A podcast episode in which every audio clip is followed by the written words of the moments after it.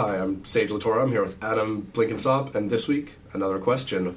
What are the best convention games? Yeah, so convention slots like four hours ish. Yeah, four ish, two ish. I mean, th- all kinds of things happen at conventions. And people that uh, you probably don't know very well, Mhm. uh, but you definitely have time to game. You definitely have time to game. You have people who are interested in gaming in some sense. Uh, like, even if this is a smaller con within a con, like uh, PAX, you're likely, people are uh, likely stopping by because they have some interest in tabletop games. They're not Right. going to, like, come by and uh, just spoil your fun. Um, but there's an element of selling. I, this is something that I kind of got hung up on. Like, con games are games that you have to find a group of people to play with you, um, Right. either through like a big sign up process like Gen Con or like a games on demand thing where you're like, I'm running this game, who wants to play it with me? Or I've got this tiny convention I'm going to in February where they just have a Google spreadsheet. Yeah. And you put your name down and you're like, hey, anybody want to play? Uh huh. Yeah, uh, Go Play Northwest is like a forum where you just like post your games, and uh, there's there's an element of con games that's selling the game. Uh, you're also like like you said, time constrained, like something that is quick to set up because you want to be able to play the game and should get a decent amount of gameplay in two to four hours. Mhm. Um, because yeah, there are plenty of games that I love where uh, a normal con slot would be like character creation, like Burning Wheel. If you just straight up did Burning Wheel by the book and did character creation, that would be pretty much your concept. Yeah, yeah. Burning Burning Wheel rules is written. It, it's it's a bad con game for lots of reasons, right? Like Many You, reasons. you need a whole bunch of character creation where you're all very involved, and then you probably want twelve sessions, and then like you just unless you have a three week convention and that's all you're going to be doing, then uh, yeah. It- It's always funny because uh, I'm at conventions with the Burning Wheel folks a lot because we sell Dungeon World through them these days, and so I'll be manning in the booth, and they'll be like, "Oh, are you running demos of Burning Wheel?"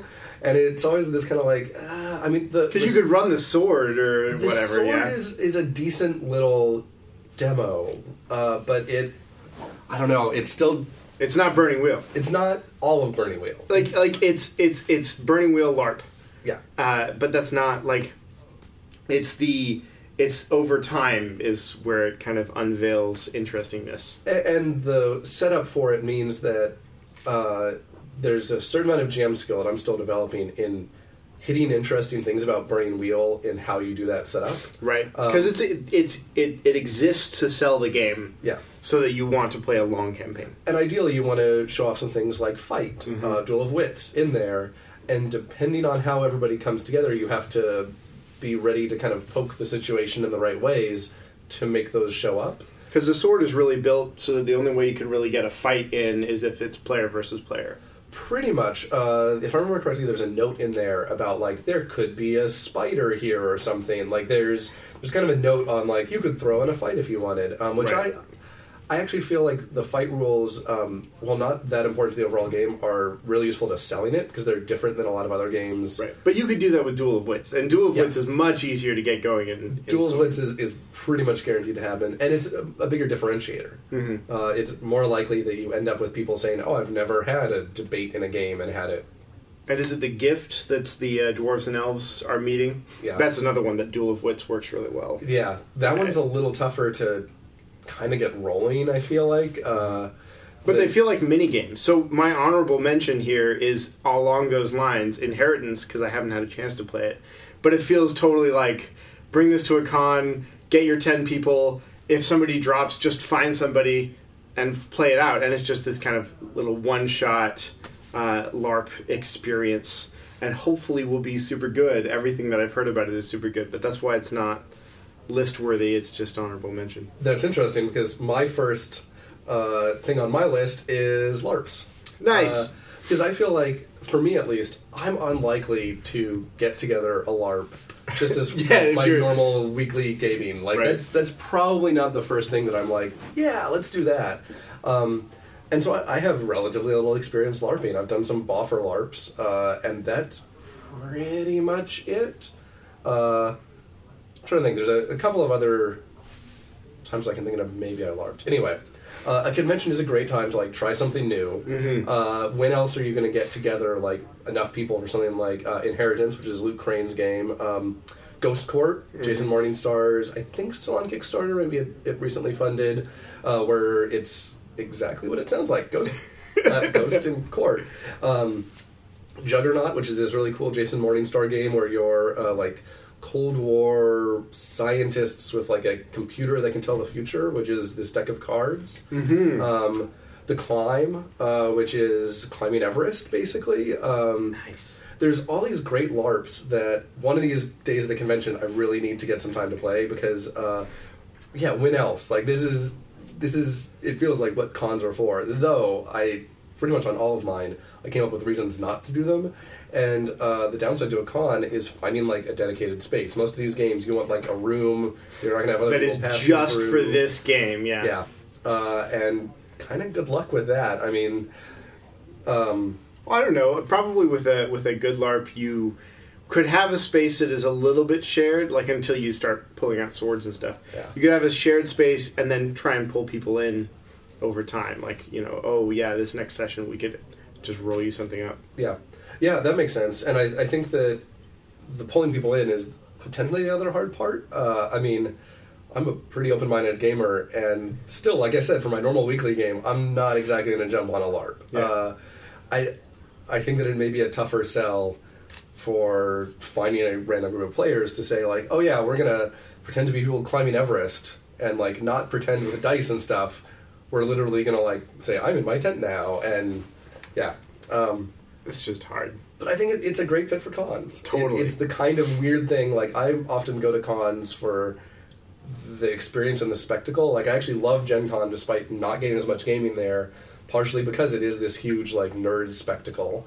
Uh, and playing weird stuff that I'm not going to play elsewhere, and LARPs totally fit that.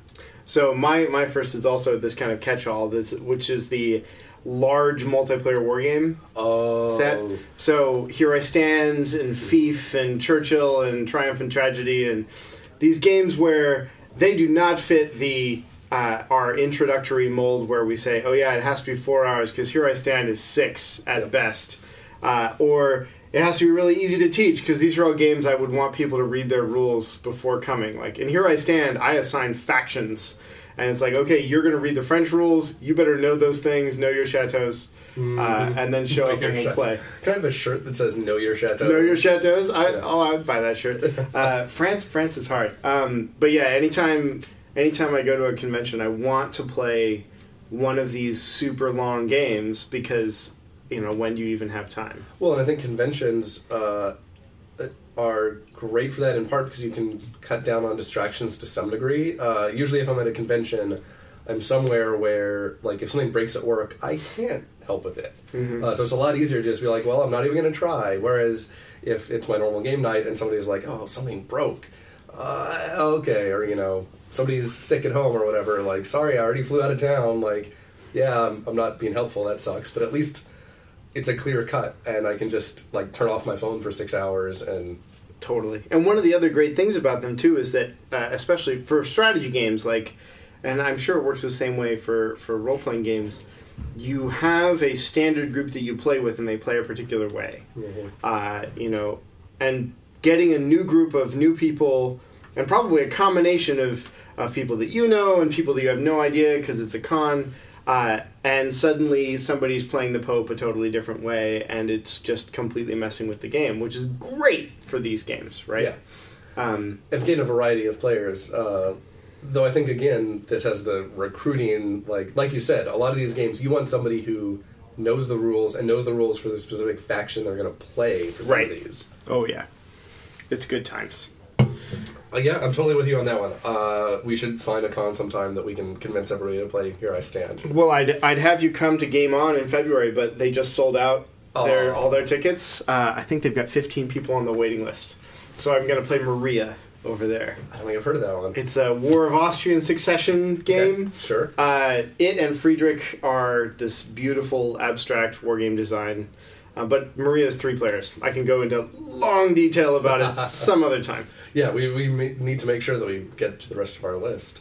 Uh, so my number two is kind of a very specific one after my broad LARP. Yeah. Um, an adventure for basic Moldvay D and D, Horror on the Hill.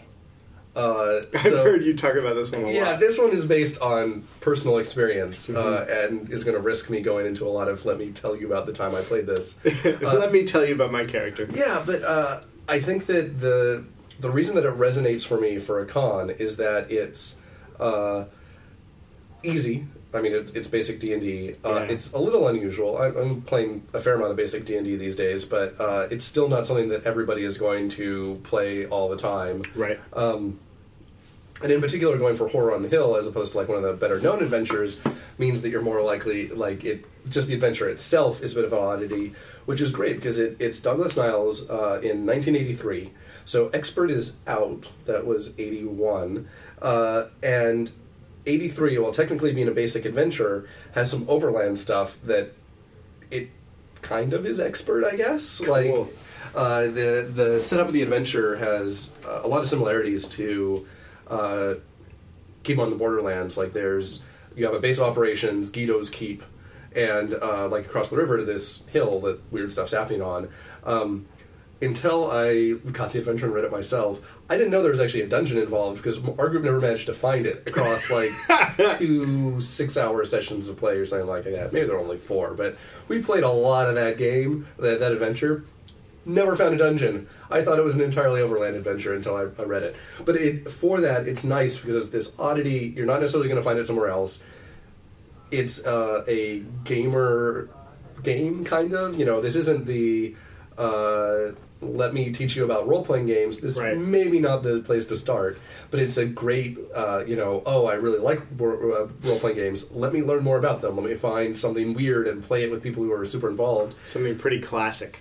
Classic. You're at a convention. You're going to find people who are uh, interested in that and maybe have a bit more context in it. Like you're going to sit down and play with the kind of people who are going to be like, "Wait, there's overland here. This is basic," uh, which is kind of fun. It draws out that extra nerdiness in people. Totally. Um, yeah, that kind of discussion is really cool. And exploration is one of the best things that role playing games do. Uh, so being able to do that with people and with new people, so that you get to see new things that people are coming up with. and because it's basic, you get a large group of people, and it doesn't have to be entirely serious. I think uh, that's another kind of strike against most LARPs for me is that I, by probably my second or third slot in a convention, much less the second or third day, I'm a little punch drunk and like trying to get me to play something serious. Uh, I had a con game of um, Carry, uh, which is a game about war, basically, in particular. Um, believe we were doing Vietnam, uh, and it's uh, by Nathan Paoletta. It's very well designed. Uh, it's really interesting. It's presented beautifully. It looks like something of the period, which helps a lot. Um, and it's kind of uh, it's a little bit of a message game in that the, it does kind of have a bit of commentary about w- how war works and everything. Um, but because I was playing it with friends on the third day of Gen Con or so, uh, instead of kind of the like War is hell. war is hell, Yeah. like apocalypse now. Uh, we went Tropic Thunder, uh, and uh, yeah, it went downhill pretty fast. The guy running the game tried to kind of rein us back in, and it got a little more serious. Um, but I've basically learned that I don't want to try anything serious at a convention because I- I'm not going to be able to keep it going probably. Um, so yeah, Or serious, serious with new people is really hard too. Yeah. Like you need you need a group that you can do serious with, and we've talked about serious games before. Like even even normal groups, it's sometimes like your group. Your group can't do serious anyway. So Well, and serious requires a level of trust. Right. Uh, I mean, that's going to be one of the hardest things at a convention. Uh, and the interesting thing about trying to establish that kind of trust at a convention is often it gets into um, some of the kind of more formal ways of establishing that trust, like the X card, which is a, a kind of add on for any game to help people eliminate things they're uncomfortable with in a game, or um, talks about uh, lines and veils, which are ways to discuss things that you either would rather not focus on in a game, but it's kind of fine if they're alluded to, or things that you absolutely do not want included in a game. Um, they're all great tools, but once they're uh, bringing them to the table requires a level of trust already to have that conversation with people. right. Um, and that's great because it enables games that require that level of trust. Like it, it brings you up the trust ladder relatively quickly. Um, but it's kind of nice to play games where you don't even necessarily need those. Um, And it's going to be hit or miss. With, Oh, yeah. With any group at a convention where you're just kind of rolling the dice, and it's hard to roll the dice on a group when you're going to be spending four hours with them. yep. Uh, you just want something that's going to work. Yeah. Uh, yeah, that's hard. My number two is Fall of Magic. Speaking of very specific. Oh, that's stuff. an interesting one. Well, it, it goes back. Well, it goes back to kind of the thing you were talking about. About you know, this is an interesting geek artifact, Mm. right? You put this on the table. You roll out the start of the map. You have these beautiful artifacts that sit on the map, and the game is is like sit down. I will tell you how this works in thirty seconds, and then we can just talk through it. Mhm. And you get to see all this workmanship, and we can talk about all this crazy stuff going on, and play through it. And it's the kind of thing that you know, the print run was very small, not very many people have seen it, uh, but lots of people have heard about it because of coverage, right? So you want to, a chance to play it. It also isn't very long. Like, it fits easily in a con slot. Mhm. Uh, and it fits in a con slot in such a way that you can just have it out on the table and have everybody just standing around or sitting around talking about it, uh, and it will get people interested. And then you can play another slot. That's a really strong idea. I think that the games that uh, attract people in some way through the something about the people at the, ta- the set up on the table, Yeah. or the people playing it at the table. Uh, th- that's a really strong fit for conventions. Yeah, and it's it's cool because it's just so light, um, and your group can kind of push it in different directions. So we're talking about trust. You can play Fall of Magic just however, right? If your group tends funny, you can just go funny through, and you're adding things to this world as you go along, and you will have stuff at the end that you will remember from the beginning, and you know, it's got all the problems and benefits of a very loose rules like game, right? Mhm. It the problems being if people aren't bringing anything to it, it's it's just going to flop, right? But at a con game where people are signing up to play, that's less of an issue. Mhm. Especially people that have an interest in this kind of thing. Some people who either have heard of it and really want to play, or or haven't heard of it, maybe are just starting in role playing games, and I think it works really well there. Um, so it has less of a chance to just fall apart. And then you might be able to get a much larger group. And a large group for Fall of Magic works great because you can kind of divide up. You know, this person doesn't have anything right now, but I mean, we have 10 people here and they can just all talk about whatever's Yep. going on. It's pretty straightforward to run, it's pretty straightforward to play, and it's beautiful on the table. So, The the table appeal on that one is super high, and I think you're right. That I've been impressed with how much like crossover coverage that game has gotten from kind of different reporting outlets. Yeah. Um, well, I mean, Shut Up and Sit Down featured it. yeah. Um, that that blew me away. Uh, just just so cool. And yeah, I've played it. Um, my group at home, we mostly play board games on Tuesdays, but I pulled out Fall of Magic because I was like, hey, I got this new thing. I haven't been able to play it yet, Mhm. and we had a great time. So That's a, a strong recommendation. Okay. Oh, though you haven't actually mentioned much about how the game. Like, oh yeah, yeah. yeah. we, so we should give some background here. We're both familiar. Well, it's weird, right? Um, it's it's a game on a map.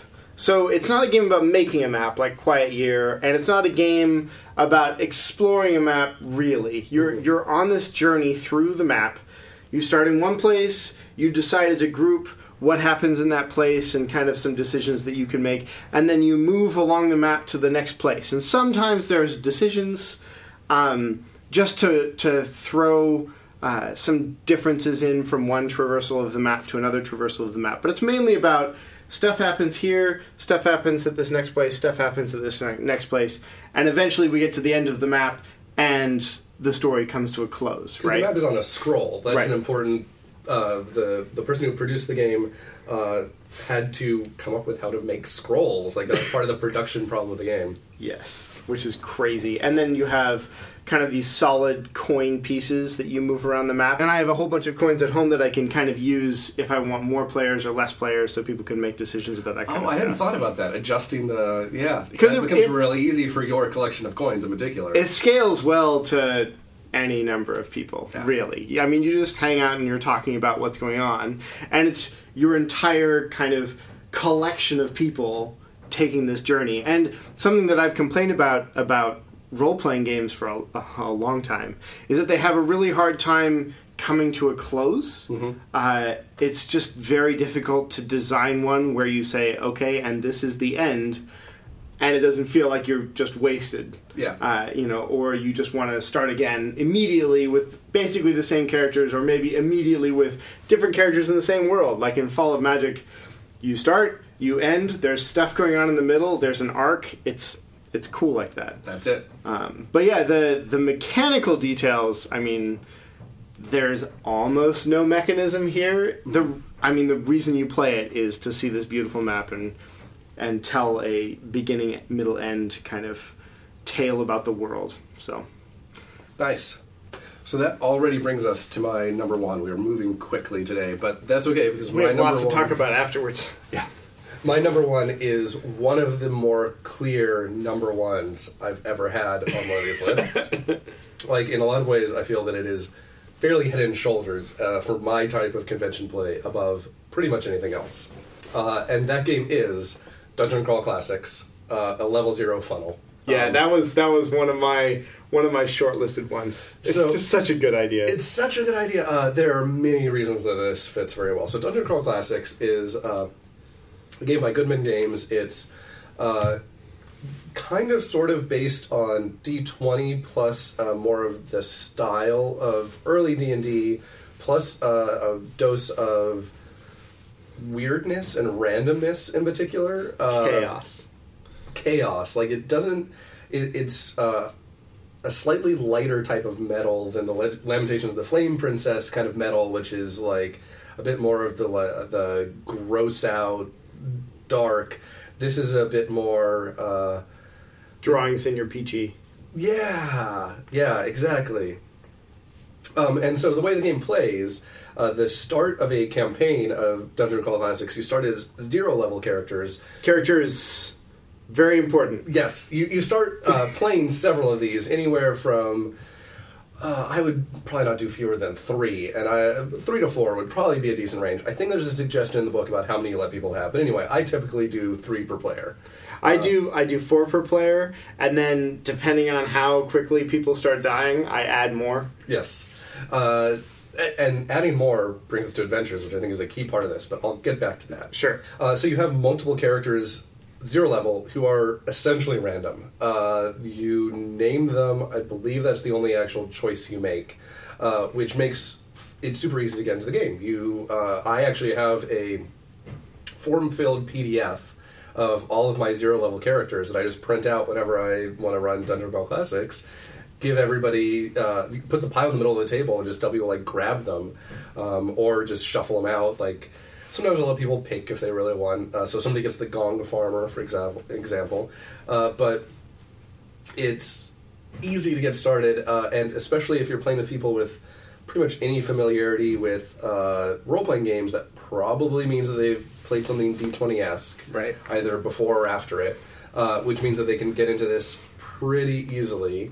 Uh, so there's not a whole lot of learning curve. Um, the caveat that I dislike about it for this is that uh, there are a lot of random tables that need to be consulted, and the book is huge.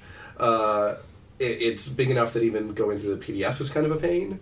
So it's uh, a bit painful to either carry around this huge book or to like be flipping through a PDF on your phone or something, or uh, maybe there's an app for some of them. I, I forget exactly. But during the funnel, there's very few of those tables that you really have to consult post character creation. Yeah, for the most part. Um, I, I actually feel like the best funnels are ones that bring in the randomness. Um, so I, I've played a couple of funnels, uh, funnel adventures. So funnel adventures are the zero level adventures. Uh, they're called funnels because lots of characters die, and the ones that come out become first level, become real adventurers. Um, It's so brutal. it's I so love brutal. it. Yeah, uh, yeah. I mean, I've had people come out where like they're loading characters so that everybody has a character by the end of it. Um, the the best funnels, in my opinion, are ones that give you more opportunities to roll random effects.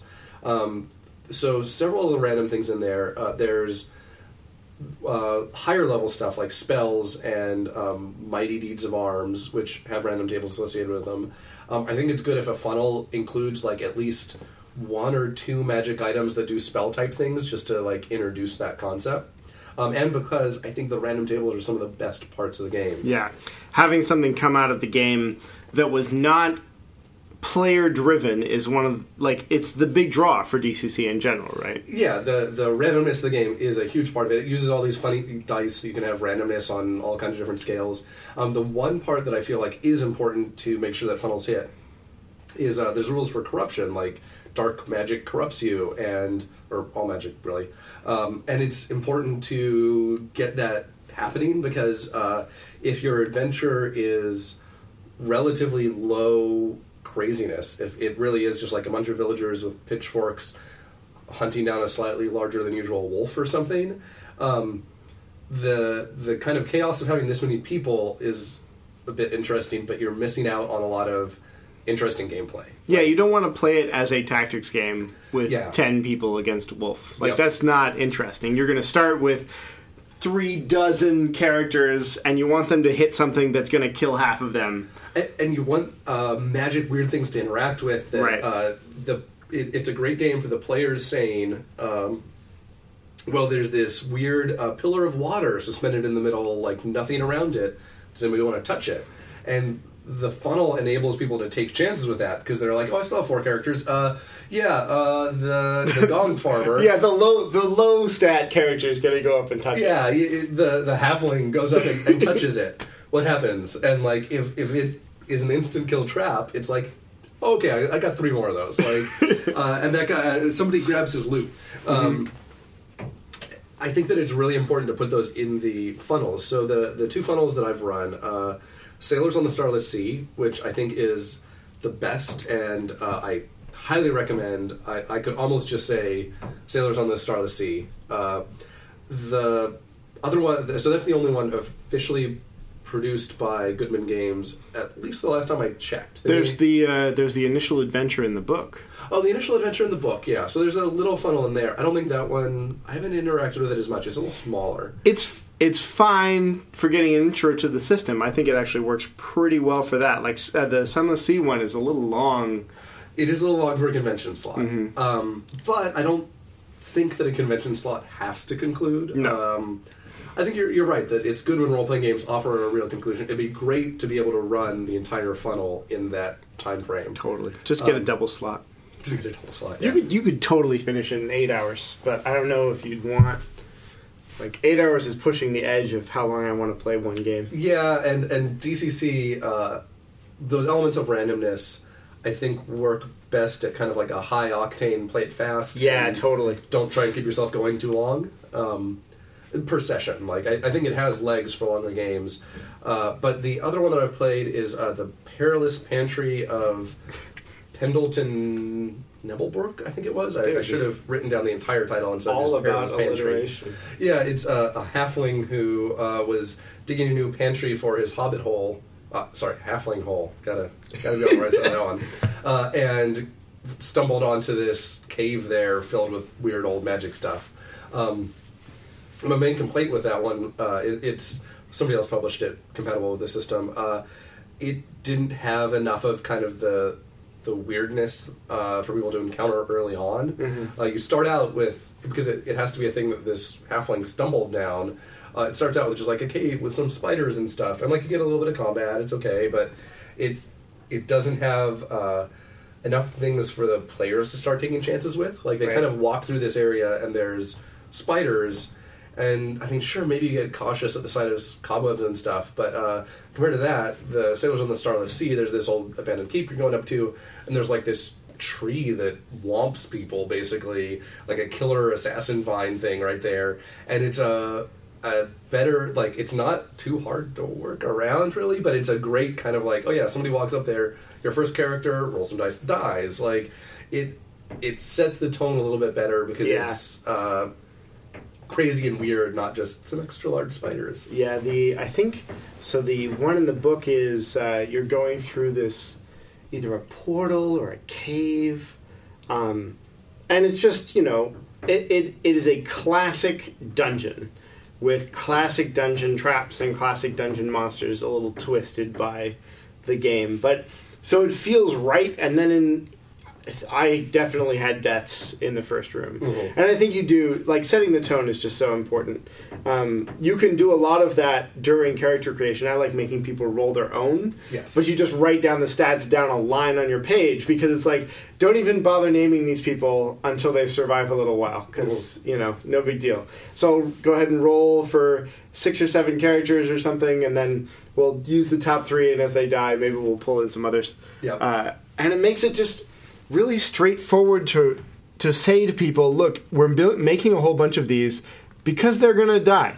Most of them are going to die. If you have one character at the end, you can feel lucky. If it's a character that actually has okay stats, you can feel really, really lucky. Well, and that's part of what I like about the uh, stack of characters is that the fact that I bring, I think it's fifty or so characters to the game, like establishes some of that. I agree. There's something nice about having people roll them, but I'm a big fan of getting started super quick. Yeah, that's true. Um, and just the like, just the time to roll those stats, and uh, it's a toss up. I, I like that approach as well. And I, your uh, kind of pitching it thing is one of the things that I love about it because the the presentation of the game in particular, and it carries through the rules as well, is kind of this like uh, slacker metal kind of uh, feel to it. Like they both take it seriously and not too seriously right. and that makes for a really great pitch for me because I can do this kind of like low key, laid back, but you're all gonna die thing. Yeah. Um, it's really uh, I get to put in lots of kind ofs and like and you'll probably die. Like that is a really easy pitch for me to make. It really fits my personality. Um, it's a really nice icebreaker as well because like I get to say slightly ridiculous things in this really low key way. Uh, when I pitched it at New Mexico on uh, oh geez a couple years back now, uh, I just kind of like pulled out the book and some sheets and was like, yeah, uh, it was Friday night. If anybody wants to play a game with me, like you can all come and I'll probably kill you more or less. A few of you might survive. You're gonna try and go into a halfling's pantry and like a big shrug, which isn't going to come across on the, the recording, and, and like that to me is a really easy pitch. I don't have to try and like explain uh, like historical stuff or try to com- like convey some weight to anything. I can just be kind of like uh, millennial, and uh, yeah, it fits me really well. Yeah, well, there's also there's other parts to the pitch, right? That book is beautiful. Yes. Uh, the art is great. I am I am one of the people that really likes it. Uh, and then you get to drop weird shaped dice on the table and be like, "We're gonna roll these. I know you've never seen these before. We're gonna roll these. yep. Uh, D twenty fours, D whatever." whatever is yeah. which is just odd. You have your big stack of character sheets Mhm. that you can drop on the table and be like, "Yeah, we're gonna need these." Yep. Uh, oh, are those pre-gens? Yeah, about fifty of them. Uh, whoa, I have a lot of options. No, Nope. no, you're No, just you- gonna don't. you're just gonna die. Which is, you know, for for the groups that I've done it with, the selling, hey, we're gonna have to roll up four characters each. It's a little harder sell, but the people that I play with really like rolling dice. Mhm. So it's like, hey, you get to roll dice a whole bunch for a little while. Uh, most of these people will die, so don't feel bad when you roll bad stats, Yep. because just send that person in front. It's no big deal. Um, gives them a bit more control. Yeah, yeah, DCC is great. Definitely on my on my list of perhaps. Uh, the one thing that that's a little funky about about running it is that if you're gonna do the funnel, you end the funnel with a bunch of characters that you are now super invested in, Yep. and then you stop the con game, and it's like, well, now what? Yeah. Because it's not like there's organized play for DCC. No, you're not going to be able to take those somewhere else. But I do think, uh, like, I'm as a game designer, I am jealous of how good of a sales tactic this is. Um, Totally. especially if you do a really pared down, like if we can manage to do a two-hour funnel, and then everyone's like, "Oh, now I get to uh, play these characters," and you're like, "Oh yeah," and you get these cool abilities. I think I, I would sell books like crazy. That is so good. It's true. Ha- have you played DCC like late stage? I know you've played a bunch of first and second level, but but what about like once you get to the serious? How is this wizard still alive without being totally corrupted? I have not actually, uh, unfortunately. I have followed closely along on Adam Koebel's game that he ran a, a couple years back. Geez, probably three years back now. Um, but unfortunately, I have not got to experience that. Um, the biggest challenge that I've found with DCC going further in is uh, I made some bad choices in modules and with kind of player configurations in most of my games. Um, I think it's important to keep modules that are relatively focused but still have lots of opportunities for oddness. Um, I've felt that the game, or at least I've struggled with the game, more uh, kind of the more open it gets. Uh, there's an investigation kind of. Uh, there's like an oh man, what's the name of the? Uh, basically there's a Hound of the Baskervilles almost kind of thing with like a hound that's killing people in a village. Um, and it- DCC doesn't seem like it'd do investigation very well. uh, it's not heavy investigation, but there's definitely kind of a like you come to town and something's up and you need to like get going a little bit, and there's not a whole lot of um, adventure locations to it. There, there's a few, and they're, they're interesting. There's you know like an old burial mound and stuff, uh, but I had a hard time making that one work, especially after having just done a funnel that was very kind of like here's your goal we're to get from here to here people are to die and then it's like and all the characters had developed just enough personality for that kind of environment Mhm. and then it's like oh there's a scared woman at the inn who might be sacrificed to appease the beast and everybody's like uh, i have my normal approaches are no i like Yeah, yeah. Because because it makes you super cynical, right? Yeah. Because you're ready for everybody to die, and you're like, all this stuff is weird. I don't trust any of it, and so you don't play the normal hero role. A- and you've probably set up with more characters and those characters are all pretty weird it's like Yeah. yeah the the guy whose eye has been replaced by a coin comes into town and says he'll save you do you, do you trust that um, and i think the dcc works a little bit more when it uh, a little bit better for me at least when the situations are uh, like on their face absurd enough to let this stuff flow a little bit more like Mhm. um, so after that, the next adventure that I ran, because that one was kind of struggling, uh, was this one that uh, it's a like demi plane that's collapsing, uh, and there's these powerful wizards, uh, and the control of NPCs within the uh, collapsing plane is based on like this tarot deck that you redeal out to uh, like reassign like as time uh, each day the NPCs shift just magically who they're paying attention to, which has all the like high level weirdness stuff. Right. Um, but I made some bad choices just in how like I had a few too many players, so I tried to split them up. Uh, I split the party, which was already not a great idea. Yeah. Uh, and the game just kind of slowed down from there to the point that, like you said, a lot of games just kind of peter out and like eh, we've had enough of this. Uh, I feel like the way I would want to run a long term DCC game, not to get super off topic, but we've got time, uh, is do.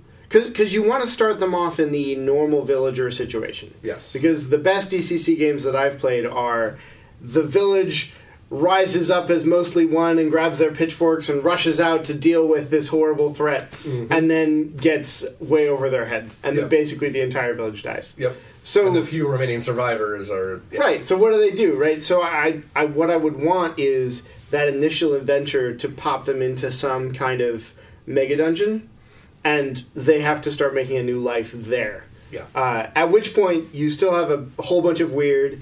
You have less weird close to whatever they choose as their home base. Yep. And then you can push them further away, and they can get used to the weird monsters near them. And then, as you decide that you want to bring it to a close, you can bring them out into the normal world again, and they're just so affected by the weird that it's a good ending. That's kind of interesting, like almost an underdark kind of thing where like they find out there's this entire other world and for some reason are pretty much stuck with being there. They can't go back to normal life. Uh, that would be really good because it lets you bring in a whole lot of the oddness and weirdness that I think the game really thrives on. And you continue to get all of the weird chaos rolls and random tables and crazy monsters that are new each time, and you can find caches of treasure down there. Like, y- you can do all of the classic Dungeons and Dragons y type stuff. yeah. and not have to worry about how am I setting this in the overall story because who cares? Like you, Yeah. you just want to run around and see weird things. So I think the way that I would like implement that specifically, uh, do Sailors on the Starless Sea, uh, which has like a little village near this corrupted fort that has stolen some people, whatever.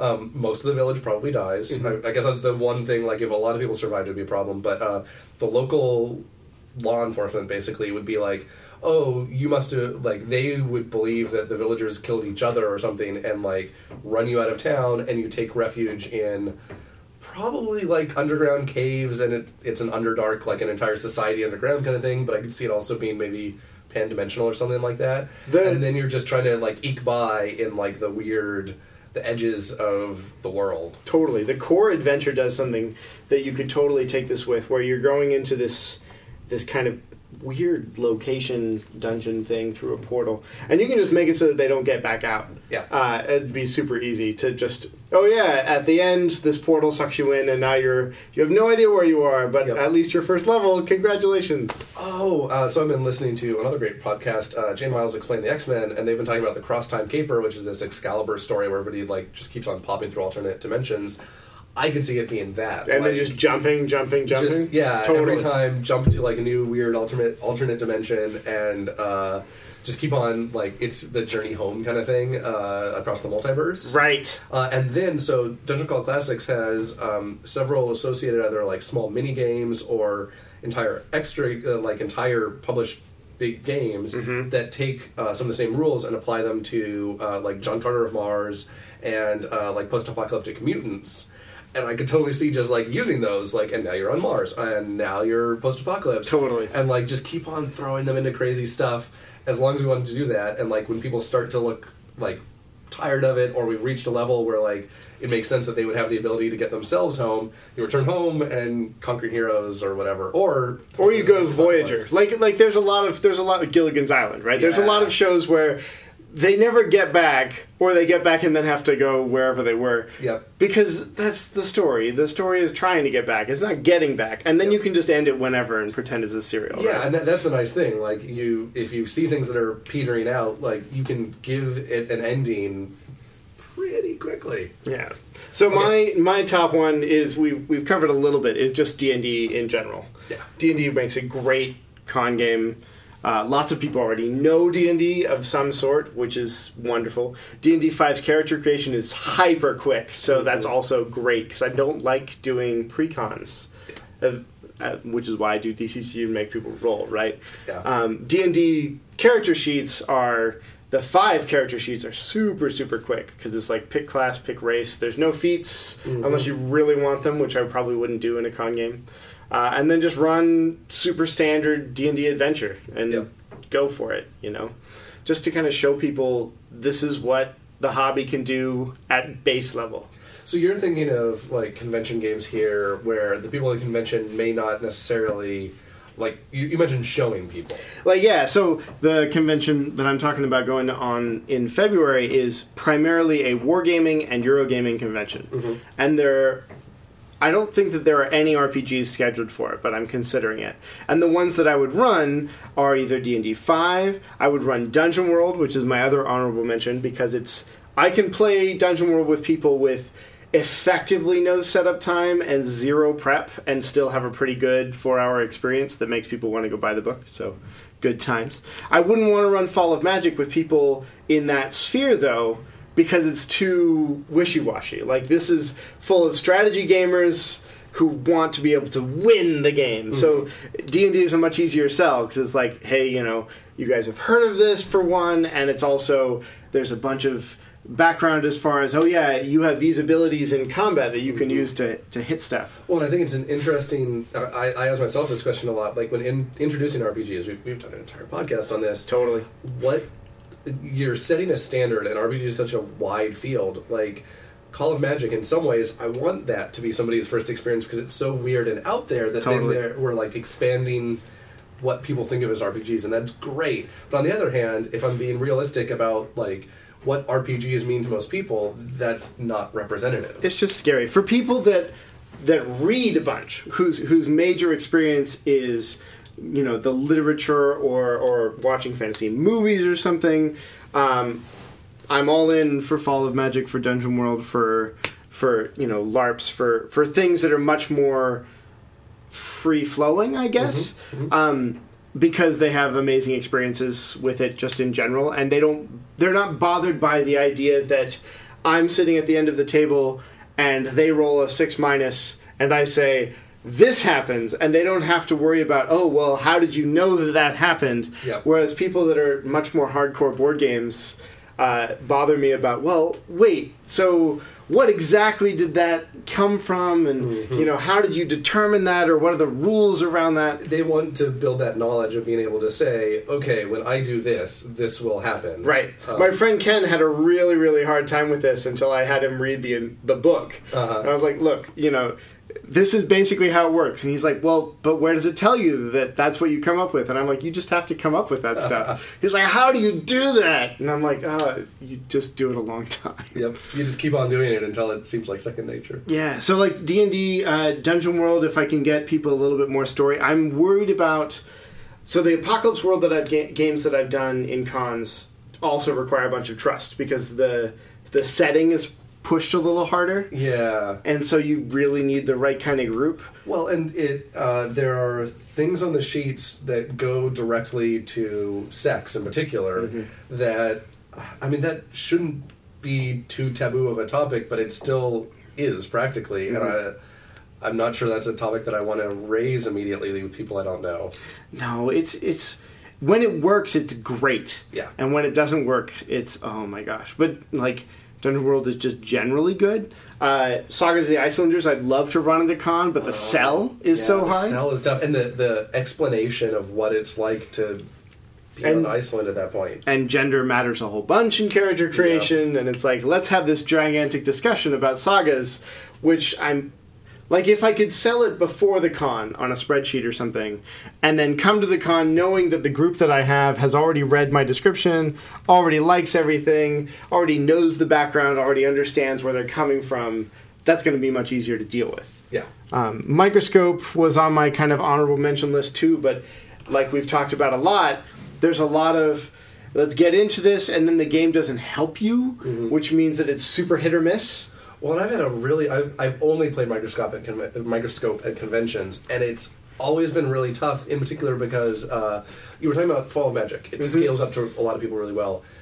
Microscope kind of does, but doesn't really, and it's really tough to find the exact tipping point where things are going to move quickly enough. Uh, both times that I've done it at conventions, it has we we've gone around the table once, and then I'm like, I, I've already been here for like one time of actual play after we do the palette and all that stuff. Right. Um, it it just And that's moves too slowly. easily four hours. Yeah. It just takes a long time. And then Fall of Magic, you have a beginning, you have an end, and the game just kind of guides you through the entire thing. Mm-hmm. But in Microscope, first there's basically there's very little beginning. It's like skeleton. Yeah. And then you flesh out the skeleton, but you could you could go forever. Yep. There's no reason that you have to stop. Fall of Magic says no. You're you're stopping here. Here's how long the map is, so you can even time it out. You can be like, we're two hours, so we should be here. Let's Mm-hmm. move it along. Because I mean, when you're playing a con game, even if it's a GM-less con game, you you have a GM. Yeah. They're the facilitator, but it, they're effectively the GM. Yeah, the facilitator is an interesting role because uh, it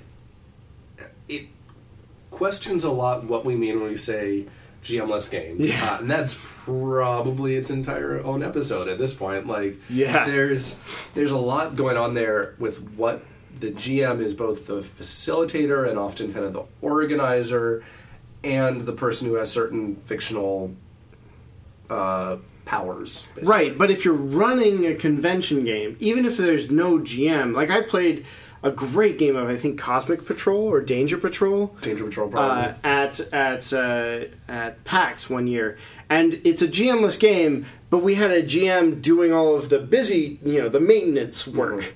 To make sure that we could actually continue on topic and continue playing, and everything was continuing to work, and he would push very particular pieces so that we could play without having to think about it. Well, and GMless at conventions can be really tough because uh, my biggest challenge with a lot of GM GMless games is keeping everybody on the same page, like tonally. Mm-hmm. Uh, and I think, especially given my uh, tendency to get kind of weird with convention games, Yep. it's really tough.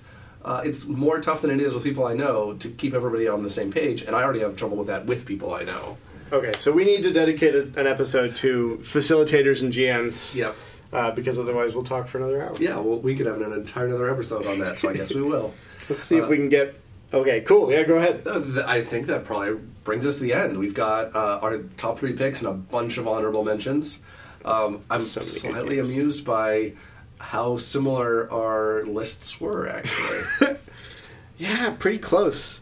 I mean, LARP versus board games is two totally different ends of the spectrum. sure, but you kind of mentioned LARP as an honorable mention for yours, Yeah. and I just didn't even consider board games. Uh, if I had considered board games, I might have collapsed like you did, uh, DC and Moldvay, uh, DCC and Moldvay into kind of a uh, D&D ish. Sure. And then just spent a lot of time talking about those two in particular, and put board games in there as well because uh, we have very similar tastes in some of the heavy, long, uh, and even some of the stuff that we can get on the table here, but would be much more convenient at a convention, like a bunch of the coin games. Yep.